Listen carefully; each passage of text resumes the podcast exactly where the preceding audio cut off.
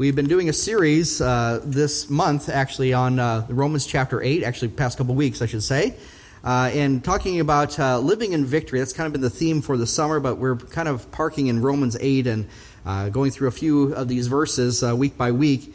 And what a challenge it's been, and a powerful, a powerful passage. And I, I, like to quote this. I've been mentioning this a couple of weeks now, but there are some commentators that liken the Bible to a ring and Romans would be the diamond on that ring, and Romans 8 would be the sparkle of the diamond on that ring. So, uh, and as we go through this, I think you're kind of seeing why that is. Just a very precious passage, uh, really about our position in Jesus Christ.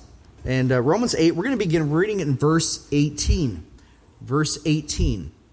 And read through a few verses. It says here, for I reckon that the sufferings of this present time are not worthy to be compared with the, with the glory which shall be revealed in us. For the earnest expectation of the creature waiteth for the manifestation of the sons of God. For the creature was made subject to vanity, not willingly, but by reason of him who hath subjected the same in hope. Because the creature itself also shall be delivered from the bondage of corruption into the glorious liberty of the children of God. For we know that the whole creation groaneth and travaileth in pain together until now. And not only they, but ourselves also, which have the first fruits of the Spirit, even we ourselves groan within ourselves, waiting for the adoption, to wit, the redemption of our body. For we are saved by hope. But hope that is seen is not hope. For what a man seeth, why doth he yet hope for? But if we hope for that which we see not, then do we with patience wait for it. Our focus is going to be talking about today really a couple themes, but the overall theme is this there's a brighter day a coming. There's a brighter day a coming. We'll talk about that in a moment. So I'd like to do just a simple recap of what we've been talking about over the next or last couple of weeks.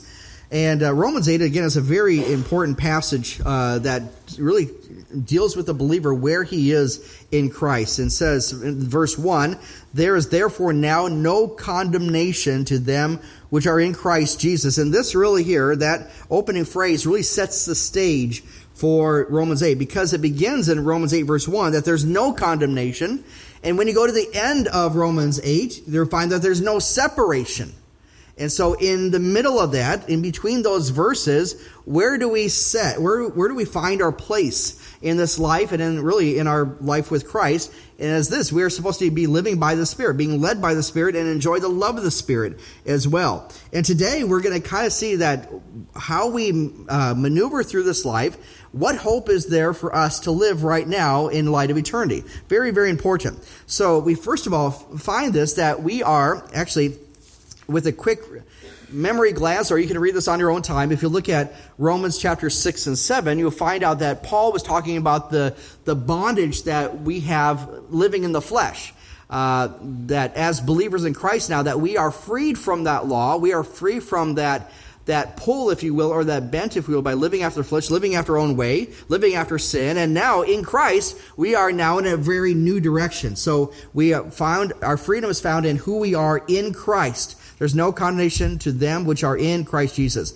We are no longer condemned. We are now justified. We are declared righteous. We also find how is this done? Freedom is found in the power of the Spirit. That's in verse 2. The law of the Spirit of life in Christ has made us free from the law of sin and death. And this law, just as a, uh, a quick reminder, that this is not talking like a law that's on the books, like, you know, you can only go 55 miles an hour, don't break that law. It's not talking about that. It's more like a law, like the law of gravity, for example. In our natural state, we are like the law of gravity. We are going to be continually dropped down. But what happens with Jesus Christ? He basically stops gravity in its tracks, right? He stops our bent towards sin, and now we have a new life in Him. That's what it's talking about. But again, it's not in our power, but it's in the Spirit's power. That's what it's talking about. How was this accomplished in verse 3? That's talking about the Savior sacrifice, who basically identified himself with us in the likeness of sinful flesh for sin. He condemned sin in the flesh. And then that relationship and that setting then enables us to live righteously. That's verse 4. That we would be walking not after the flesh, but after the Spirit. So how can we have the that Spirit? In uh, verses 5 through 8 talks about the battle the mindsets we are pulled the flesh versus the spirit death versus life for example pleasing god or pleasing self We, we talked about this before. There's just two choices on the shelf pleasing God or pleasing self. And for a lot of us, that's, it seems to be a daily battle. I don't know about you, but I wake up in the morning, I have to deal with me, all right? And that can be a battle. Uh, in that regard. So, how can we get victory? How can we get victory over the flesh and over the bent of the flesh and doing the things that are contrary to God? And that is by living in the Spirit. And so, by doing that, it says in verse 9, it says here, but we are not in the flesh, but in the Spirit. Okay, so again, you are now, if you are a child of God here today, you are, are born again, your sins have been forgiven. You are no longer in the flesh permanently, even though we still dwell with that until we get to heaven. We are now, though, our positionally are in the Spirit. The Spirit dwells within us. And the Spirit who made Jesus alive is the one who works in our, our, our lives as well, with our mortal bodies that will are decaying, that suffer, and that we do face grief and trials. That's not the end of the story because why? The Spirit gives us power to do what God wants us to do to live for Him. So, with that in mind, verses 9 through 11 talks about having the assurance of a spiritual mind. In other words, as we are in Christ, we have the assurance that He is with us. Uh, and that's very, very important. But the key to living in victory is to have a spiritual mind. Basically means be submitted to Jesus Christ, knowing that we have a sure hope of our position in Christ. So now the question is, how should we live? Last week we talked about in verses 12 through 17, uh, we talked about this that we are not obligated to live uh, but under the, the flesh, but under the spirit. You have no obligation to continue living the ways of the world, continue ways of your life. You are now, as a child of God, your obligation or your bent now should be to mortify the flesh, put it to death, get it out of there, and then basically living for the Lord. So, how do we do that? Our calling is to be led by the Spirit of God as children of God. God's children are led by the Spirit. We are basically to follow the Spirit's leading. And we talked about before, a lot of people are sitting around wondering, okay, God, when are you going to lead me? When are you going to tell me where to go next? You know what? God is already working. His Spirit is always working. And He's, uh, he's working in one specific way. Don't go to the ways of the flesh. Okay? Keep your eyes on the Lord. Understand your, who your, your position in Christ. The Spirit assures us, it testifies with our spirit. Many ways that happens. Here's the point God's Spirit leads us to God's places with God's power. That's living by the Spirit. Okay? Uh, within that as well, we talked about the spirit of adoption. That adoption here, and we're talking about again a little bit differently today, but this idea of adoption in the Bible is when we think of adoption, we think of a, a, child that is is brought into another family. Like we we mentioned, we have some friends in Philadelphia that just adopted a, a young a young little girl, and uh, yeah, so she is now part of that family. But again, the biblical idea of adoption is so much, that's just the beginning, folks. It's so much more than that. And we talked about, remember, uh, this is probably not going to go much beyond this today, but Willy Wonka and the Chocolate Factory, when Charlie Bucket gets the golden ticket, he gets what? What does he win at the end? He gets everything. And that's what it is. With it, when we are adopted, we are given a new name, a new status. There's no debt, nothing. We are on a new. It's more than just being part of a family we are given an inheritance that we share with Jesus Christ. It's a beautiful picture that we have, okay? So this is very, very important as we see who we are in Jesus Christ. So with that, we are led by the Spirit, but we are also loved by the Spirit. That's as verses 16 and 17 as well. That God who loves us, and don't forget that God loves you as his child. His spirit bears with us with our spirit that we are the children of God. Verse 17. And if children, then heirs, heirs of God, joint heirs with Christ. So this is a, a big, big, important truth that we need to understand who we are in Jesus Christ. That don't live as a spiritual pauper. That, you know, you're just wandering around and God just forgets you and abandons you. Sometimes you might feel like that. And I think, and we kind of dealt with that a little bit yesterday about the assurance. God's Spirit who works within our lives works to give us inner assurance of God's truth. Let me say that again. God's Spirit works within us to give us inner assurance of God's truth. There's a lot of people who struggle with, Am I saved? Am I really God's child? And I think really what they're dealing with is more so, I don't feel saved. Feelings come and go, folks. What we need is the we need the rock solid foundation of who we are in Jesus Christ. Very, very important. Walking in the Spirit. Here's a big key. Why is this important? Because walking in the Spirit gives us a deeper assurance of standing in no condemnation. That's in verse 1. The Spirit helps us to understand hey, we are no longer in condemnation. This is why it's important to be led by the Spirit, to be loved by the Spirit.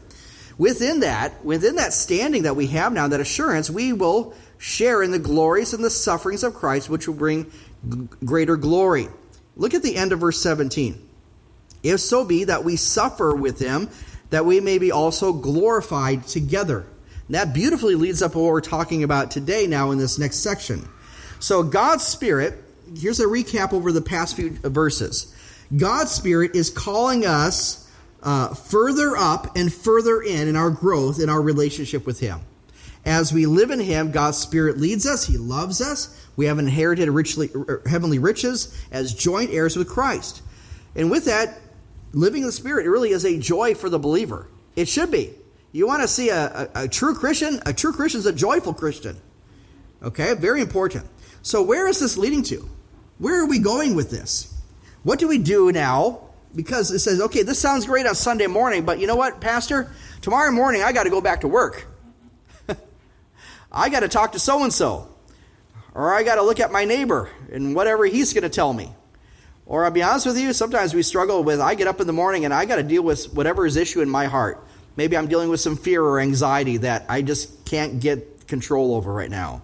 I'm dealing with some other things in my life that maybe maybe an addiction or something that you just can't shake within your own heart.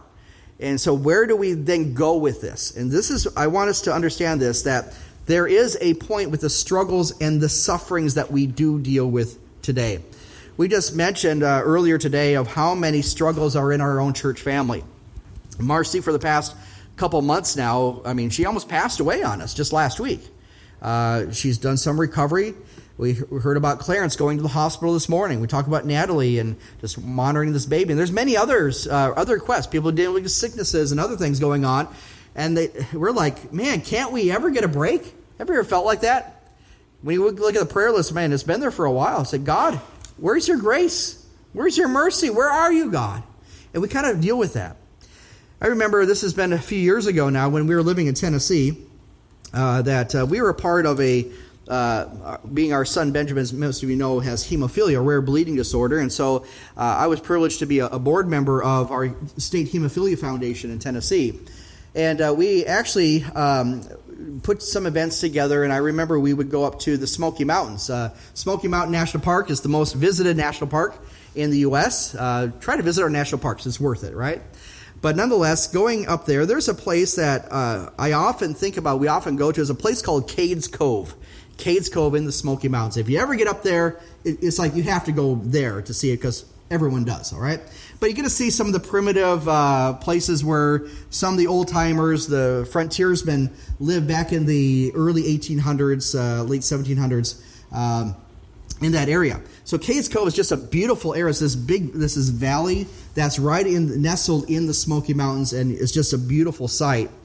But my wife and I, we would often go there to uh, just kind of reflect on God's promises. It's a place of peace and a place that we remember God's plan. When we were there one time, I remember there's a song that my wife and I like listening to. It's done by uh, a, a, Christian group called the, the Rochesters, uh, Rochester Family. And the song is simply this There's a brighter day coming. And this is the chorus of it. And I wish I could sing it for you, but I, I need a full guitar and mandolin and everything and violin to do it justice. Okay?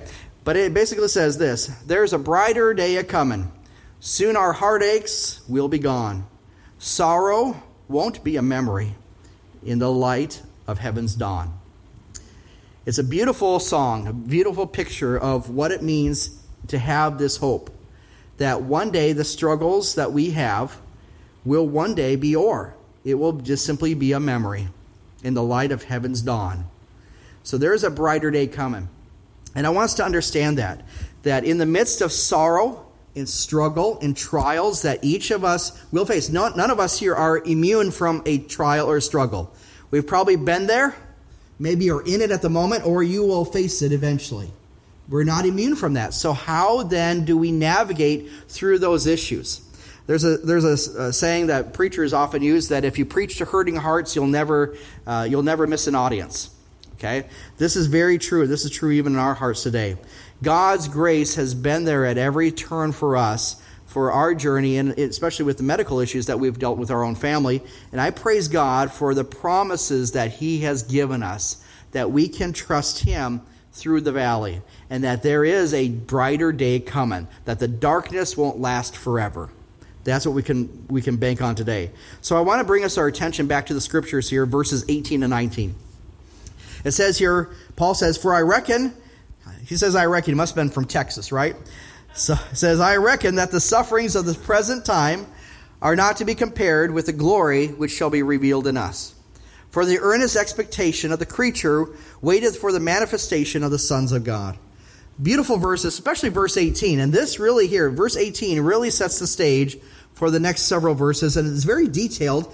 We'll try to do our best to go through it, but this is kind of the big purpose here that I reckon or I have accounted for that the sufferings of this present time are not to be compared with the glory that shall be revealed in us. First of all, understanding this, that there is a purpose for suffering. There is a purpose for suffering. And with that, and I've often read this, that God doesn't waste suffering. God doesn't waste suffering. Why? Because it's for our good and for His glory. There is a reason, by the way, there's several reasons for that God allows suffering to happen in our lives, but ultimately, God doesn't waste it. We might, you know, it's what we do with it. We might hang our heads down like Eeyore, you know, have that gloomy cloud over us all the day. But ultimately, God doesn't waste suffering. It's for our good and for His glory.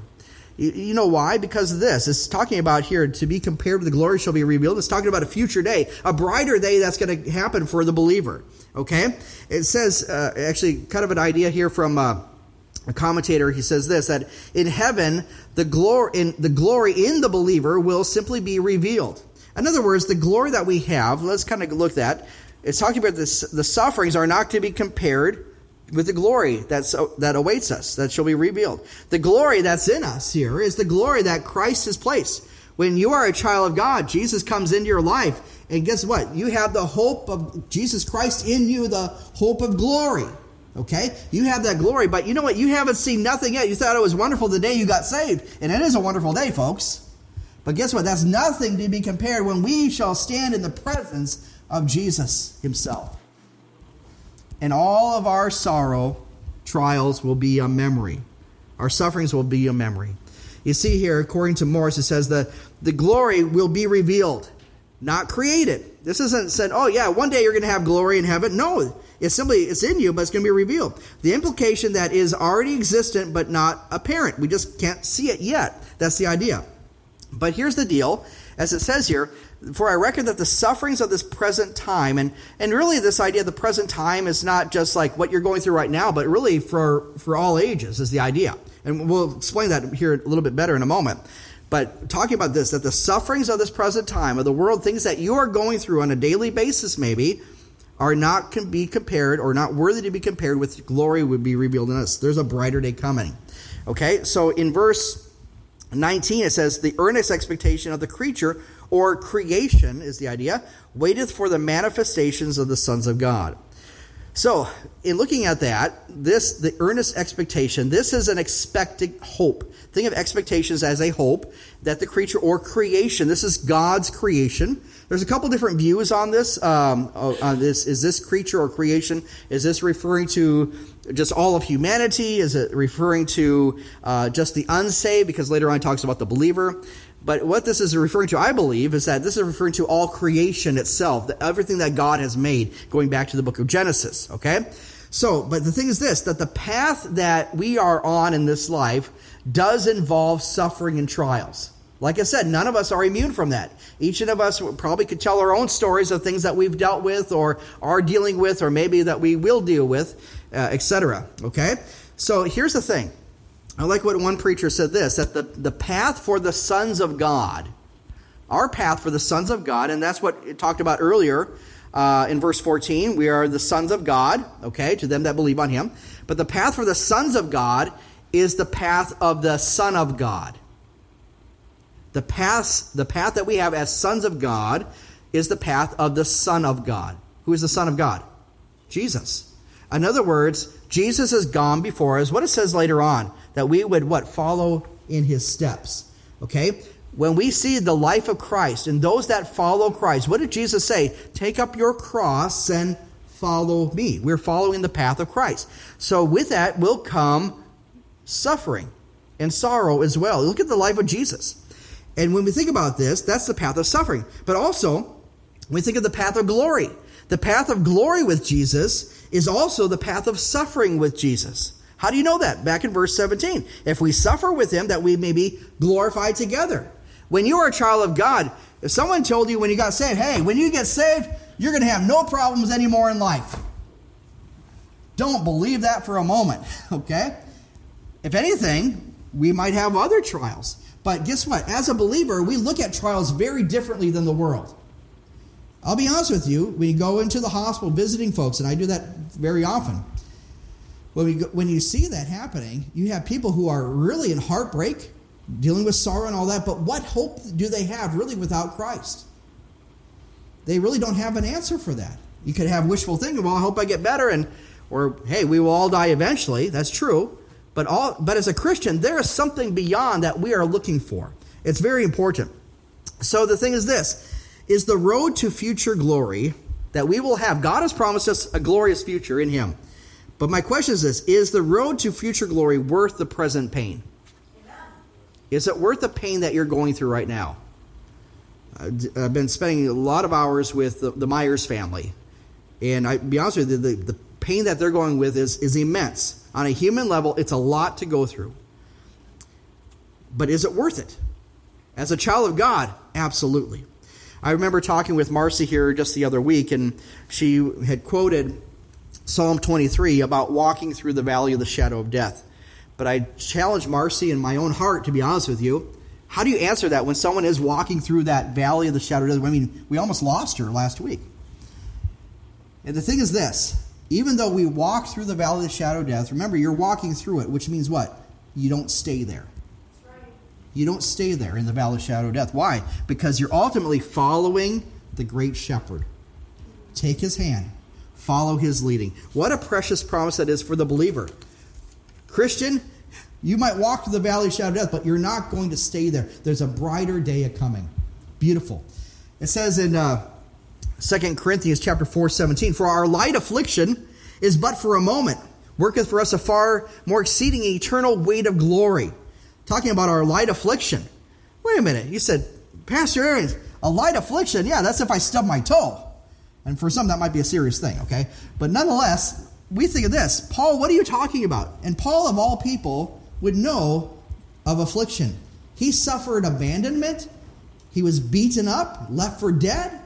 He ultimately gave his life for the Lord. So much suffering. If you don't believe me, read uh, uh, in uh, Second Corinthians, really the whole book itself, and you can read of the sufferings that Paul himself went to, and he calls that a light affliction. Because why? What's that compared to be to the eternal weight of glory? It's interesting. We look forward to the one day, and it says here in verse 19, even, cre- even the creature or creation itself waiteth for the manifestation of the sons of God. In other words, one day the sons of God will truly be revealed. They will truly be revealed of who God has intended them to be fallen creatures saved and redeemed by grace to live in Christ's kingdom in glorified bodies. What a wonderful day that is. One day the curse will be lifted, the curse of sin, when Christ returns, and our, truly will have a brighter day. But in that, we see here that there's a brighter day coming. But there's two elements that we're going to look at now. Create, first of all, creation groans for a brighter day. Look with me in verse 20. For the creature or creation was made subject to vanity, not willingly, but by reason of him who has subjected the same in hope, because the creature itself also shall be delivered from the bondage of corruption into the glorious liberty of the children of God. For we know that the whole creation groans together and or groaneth and travaileth in pain together until now. These verses here talk about really three different things about creation or the creature, as it says here. First of all, that creation is frustrated. Why is that? When God made the world, go back to the book of Genesis. When God made the world, what did he say after he was done creating the world? He said what? It was good. In fact, it was very good. All right? You guys know the story. Okay? It was very good. In other words, everything was perfect. It, God made man and, uh, man and woman. In fact, it talk about the perfect man, the perfect woman. The only time ever until we get to eternity, you're going to find the perfect man, perfect woman. It was right at that, that moment. But what happened? Sin entered the picture. Because of Adam's fall, we sinned all. And we know this, and this is something we might take for granted. We know that sin has affected the whole world and our society. It's affected people. But did you know that sin has also affected creation itself? The world, the way it operates itself. And here, this is the idea that Paul is saying here that the creature was made subject to vanity. The idea of vanity is futility, or simply it didn't live up to its purpose, its expectation. What do you mean by that? Have you ever, how many of you like to do a little bit of gardening or work with flowers and things like that? How many ever planted something and it just didn't work? Anyone ever do that? Not this year, right? Well, we have a drought. You know, blame it on the drought, right? But isn't that a great illustration, though? Is that this is an object lesson why we didn't li- it didn't live up to its expectation? You put a seed in the ground; it's supposed to grow. We're supposed to get fruit or whatever produce from it. The rains are supposed to come on a regular cycle. You know, you shouldn't have to worry about these things. All right, but here's the deal: creation itself struggles. It hasn't met its full potential since the Garden of Eden, but one day it will. And by the way, keep in mind, Paul says here that it was no fault of its own. It said here, not willingly, verse 20. In other words, it was no fault of its own. It was because of the curse of man. It shared, though, God, remember when God cursed, he cursed, he cursed the ground. They, eh, man would have to toil and tend to it, okay? So the ground itself, earth itself, had a share in the fall and the curse of man. But that's the frustration. The earth, I mean, when you do gardening, you do farming, just the way itself, it's it's frustrating, okay? Then, but what you have is this there's a promise of a liberation. That's verse 21. The creature itself, creation itself, will be delivered from the bondage of corruption to glorious liberty of the children of God. Beautiful. In other words, this broken world is waiting to share in the liberation with the children of God. In other words, here there's a brighter day a coming for both creation and for man. We have here a world that is falling apart, really by the order of the Lord, by subject of the Lord. But one day will be the glorious work by the work of God. You know, it's, it's interesting that so many people have tried to create their own utopia. You know what a utopia is? Like the perfect, idyllic setting. Okay? No problems. Everyone gets along with each other. It's just a perfect environment. When I think of a, a think of your mind of a utopia place, maybe your favorite place you'd love to go, everything is just a perfect in its setting. I'll give you mine. Uh, when I was in high school and in college, I uh, worked up at Grandview Lodge up in Brainerd for several, about seven years. I loved working, especially at the Pines and Preserve golf courses. Okay, that was I loved there. Got up there early in the morning when the sun was just rising, the mist was coming off the greens and the fairways. It was like a perfect utopian setting. Beautiful. It was absolutely gorgeous. I absolutely loved it. Thank God every day for that. Never been golfing at six in the morning. I mean, you're missing something. All right, if you're awake by that time. Okay, so with that in mind, though what's interesting is that even the best utopias that man can create, including these golf courses, even there you can find weeds and thorns. Think about that. Even there you can find weeds and thorns. And what is that a result of? That's a result of the fall. That's a result of sin that has cursed this earth.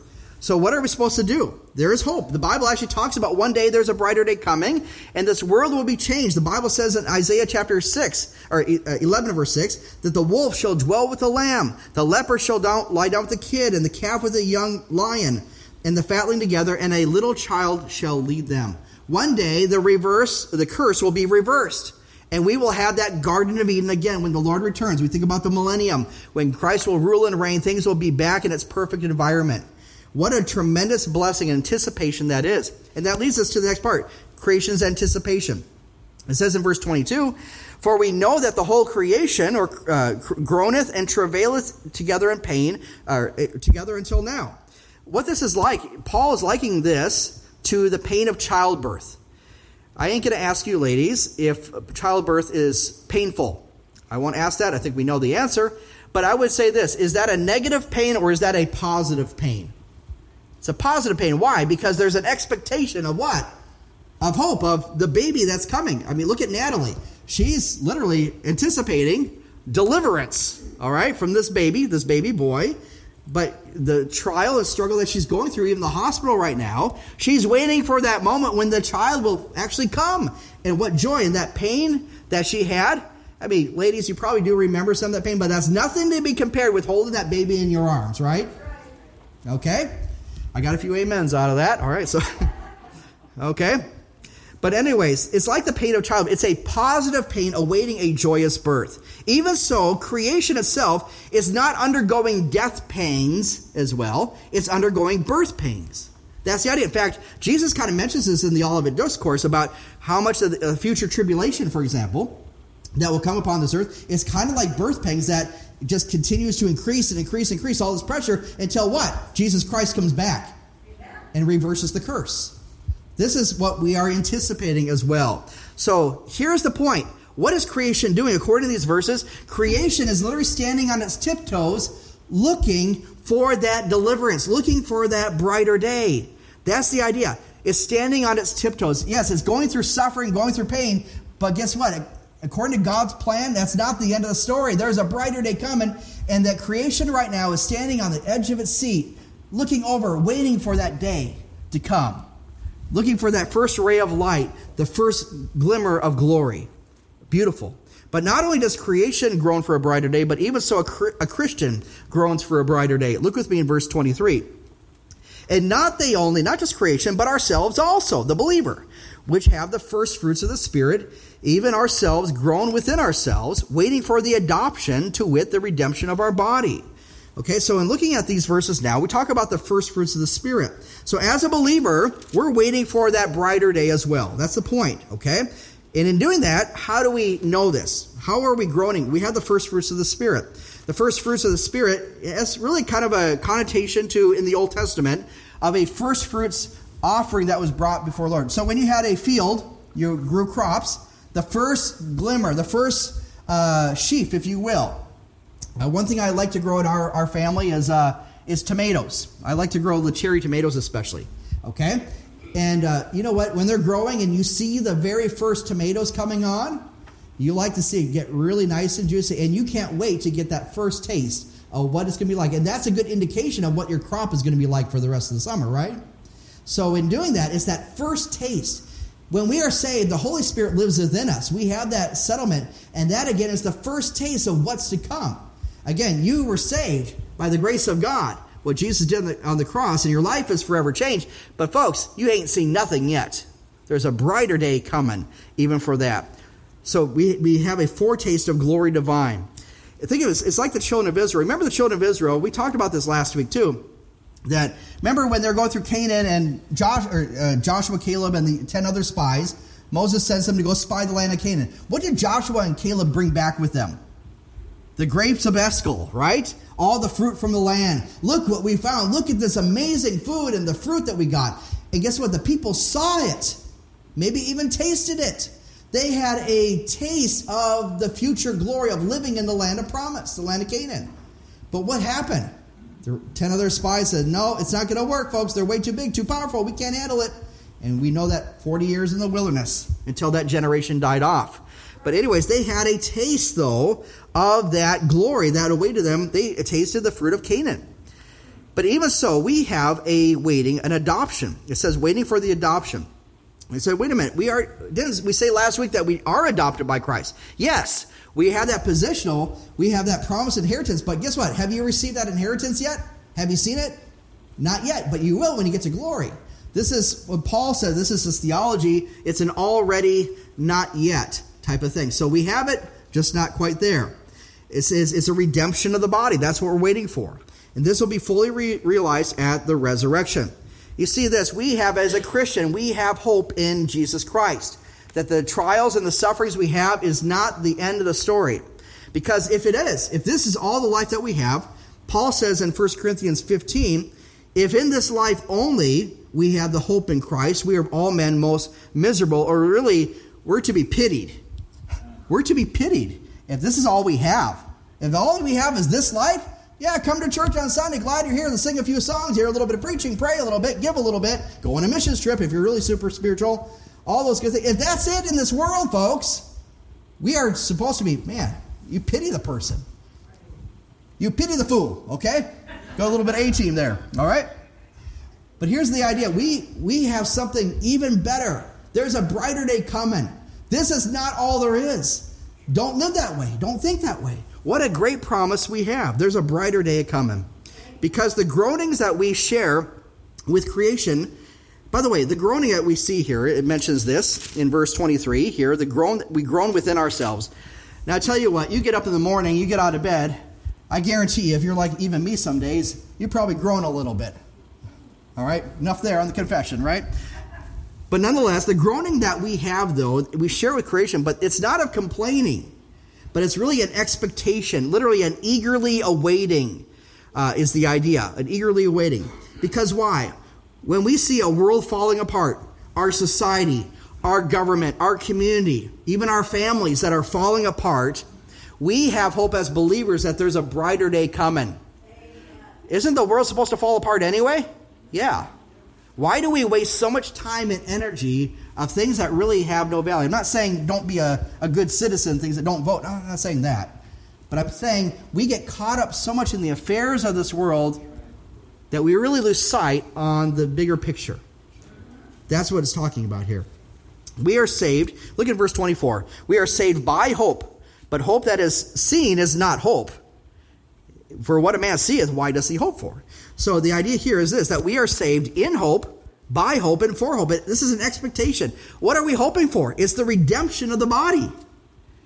And what is that? It says here in verse in what is the hope that we have? Titus 2 verse 13 says, "Looking for that blessed hope and the glorious appearing of the great God and Savior Jesus Christ." One day our mortal bodies, our decaying bodies will be forever changed. You won't have to deal with cancer. You won't have to deal with diabetes. Don't have to deal with hemophilia. Now, it could go through on everything else that's going on in, in your lives as well. You won't have to worry about wondering what your neighbor's going to do down the street. Folks, we won't have to worry. You won't have to worry about that family reunion you're supposed to go to next week. Okay? But as you think about that, there is a groaning that we have, but it's not a groaning of woe is me. It's a groaning of ah, I can't wait. I can't wait until we get there. I can't wait till we get to heaven.